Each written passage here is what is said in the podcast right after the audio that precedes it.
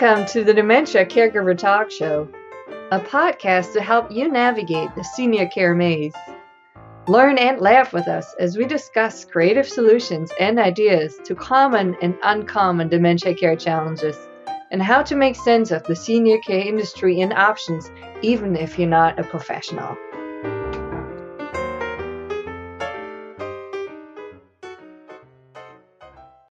And welcome to the Dementia Care Partner Talk Show. My name is Valerie, and I'm here with Teepa Snow, Joanne Westbrook, and Greg Phelps. And today's topic is one that actually came in as a question from a YouTube audience member.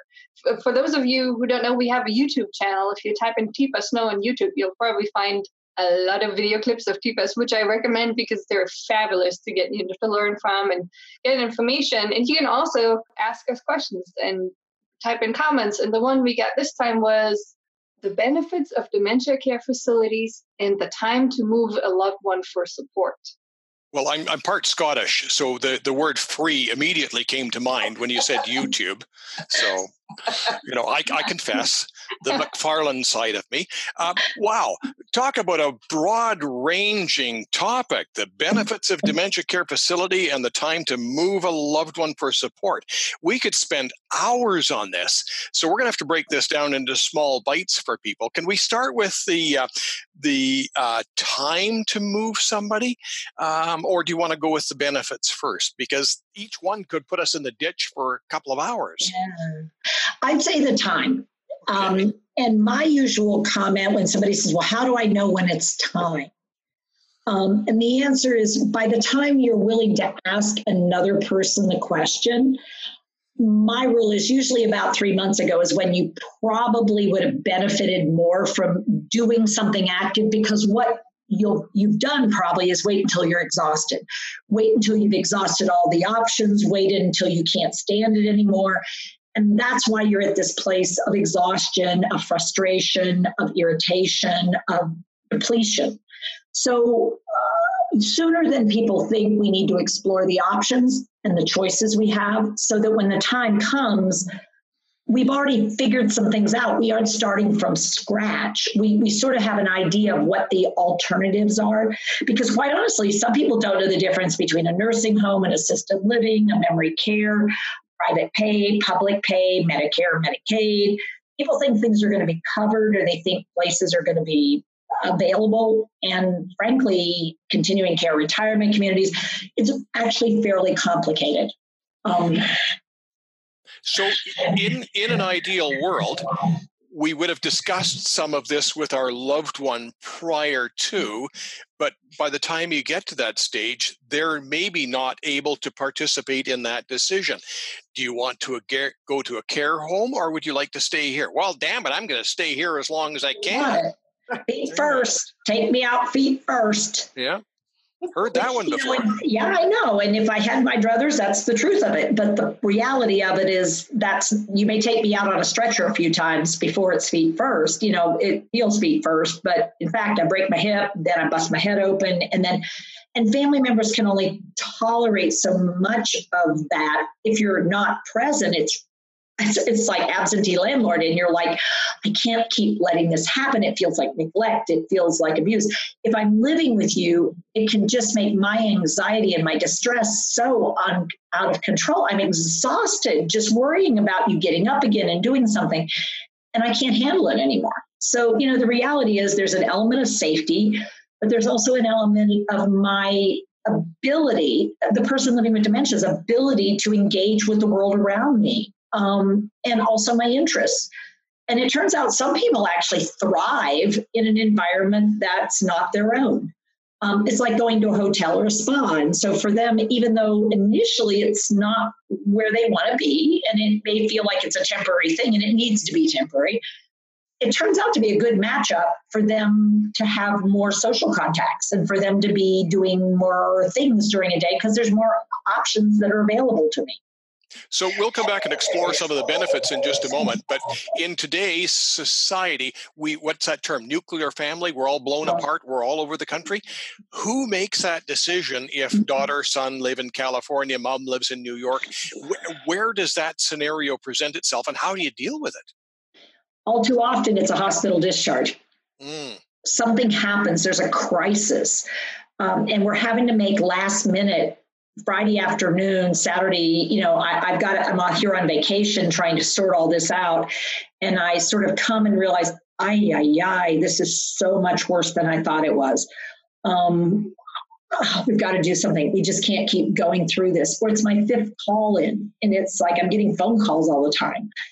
And I'm doing the best I can. I mean, that's the reality for me. I have what's happening for me, and this is my aunt. It may not even be my my spouse or my my mother or my my divorced husband. You know, heaven knows, because all kinds of relationships exist, and yet we feel responsibility for one another. Um, but there's limits, and knowing your boundaries and what you can do and what you can't reasonably do, and what you're not good at, um, that also plays a role in it. I think then after you do make a decision and i know lots of families have gone through this mm-hmm. caregiver guilt oh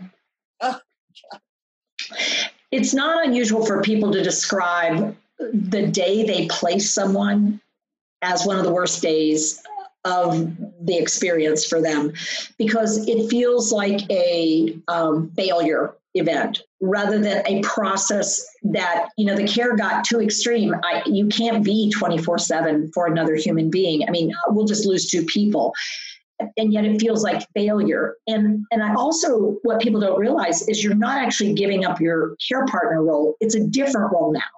And you may have some opportunities to go back to some previous opportunities that you missed because you were so busy being the caregiver that you lost sight of being a daughter or you lost sight of being a spouse. Um, and this may be that opportunity, but it won't feel that way at that point. Could this be the beginning of the um, grieving process for some people? Yeah, it's a real visual and time sensitive and place sensitive awareness of loss. You aren't in the place you were. You are not who you were. You're, I mean, it's, I'm losing you, but you're losing me too. And so, particularly if when you go, I'm not happy, um, that makes it super hard. Or if something bad happens within the first two weeks, and by that it could be my health condition deteriorates or i do something that gets me me in trouble or i end up having an emotional breakdown with this change. And it happens often because we waited way longer than would have been helpful for me to feel in control of something um, but i also may not have let go of control of something So it's there's no absolutes for anyone on this one. And that's what's a little that's why I don't think there's a right answer and a wrong answer. I think there are better and worse things and planning ahead and having some options is for me always healthier it's it's a difficult decision for families. Um, are there people we can turn to? Healthcare professionals are so busy that you're not going to be able to get the half hour or hour you need to sit and talk with a doctor about what's happening, where it's going, what we can do. Are there consultants available? I think PAC has uh, some consultants available. Yeah, and we actually help our consultants help families think through this, plan through this, and see it through different perspectives and identify what's most important. And we do that. There are some other services out there also that do that. But it's a really good idea if you're in this alone to get a support for you so you can unload some of the things and use the resources that are out there because there is a wide array of services, but some of them you could say, I don't want them. And it's like, okay, well, then let's look in this bucket. But if you don't know how many buckets you got to look in, it's just you either don't think you have anything or it's overwhelming because there's too many. And just because it looks good, it doesn't mean that it's a good match for someone. And that's, I guess, the other thing the benefit of finding the right place for the right person at the right time for them. That's it actually does take somebody who's can take a step back and isn't maybe quite so emotionally invested or distressed, depending on how you look at it at the time. So there, there can be some benefits. You outlined a few of them a while ago. But getting back to the benefits, um, what could those be? Because um, I've seen personally people sort of come to life when they have some stimulation around them. They've got some people to socialize with. I've seen other people withdraw though. So I mean, there's there's the good, there's the bad. Yeah. So one of the things that we believe in is visual cueing is really important.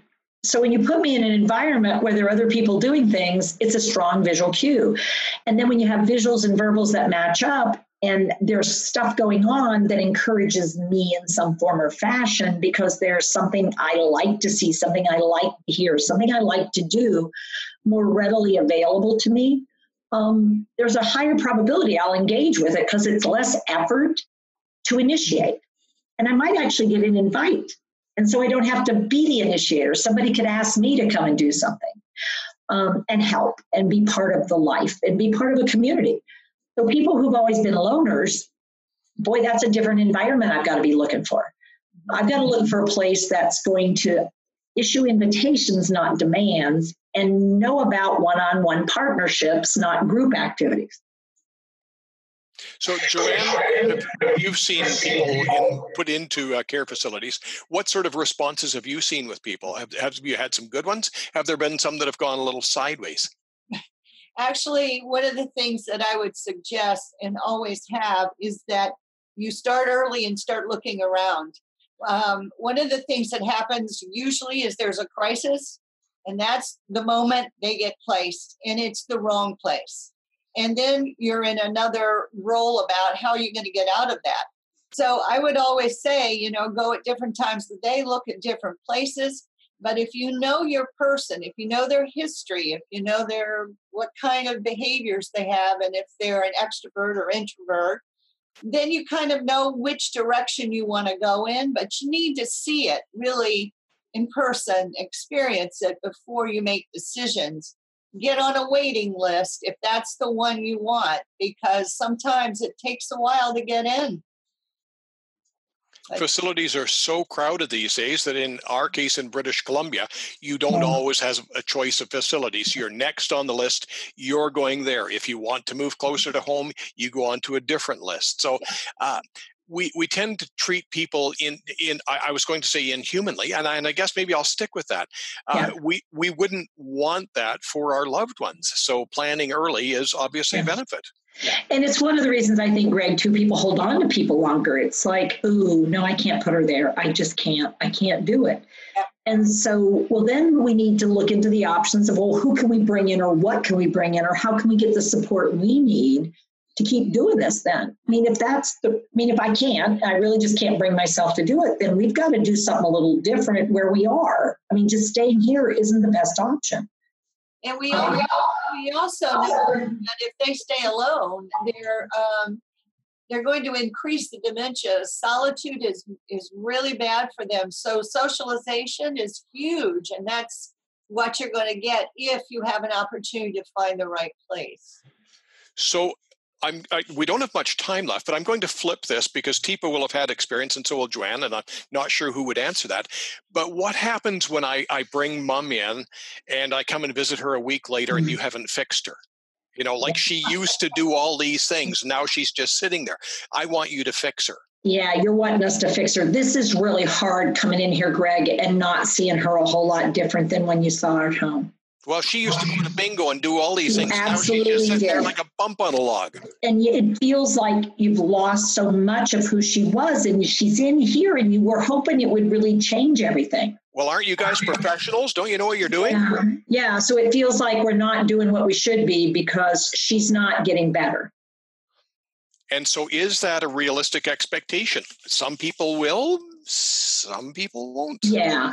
And so, what I would say is for you right now, the biggest thing I need to do is listen to the pain um, because you're in a lot of pain because this was sort of a last ditch effort for you.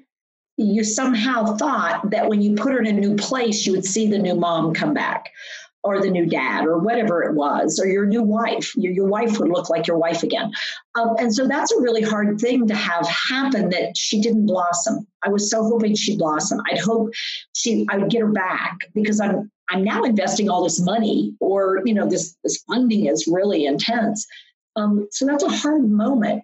Um, so when we have someone move in somewhere i think sometimes we forget the person who did the placement they're just as much in need of support during this transition as the person who moves in.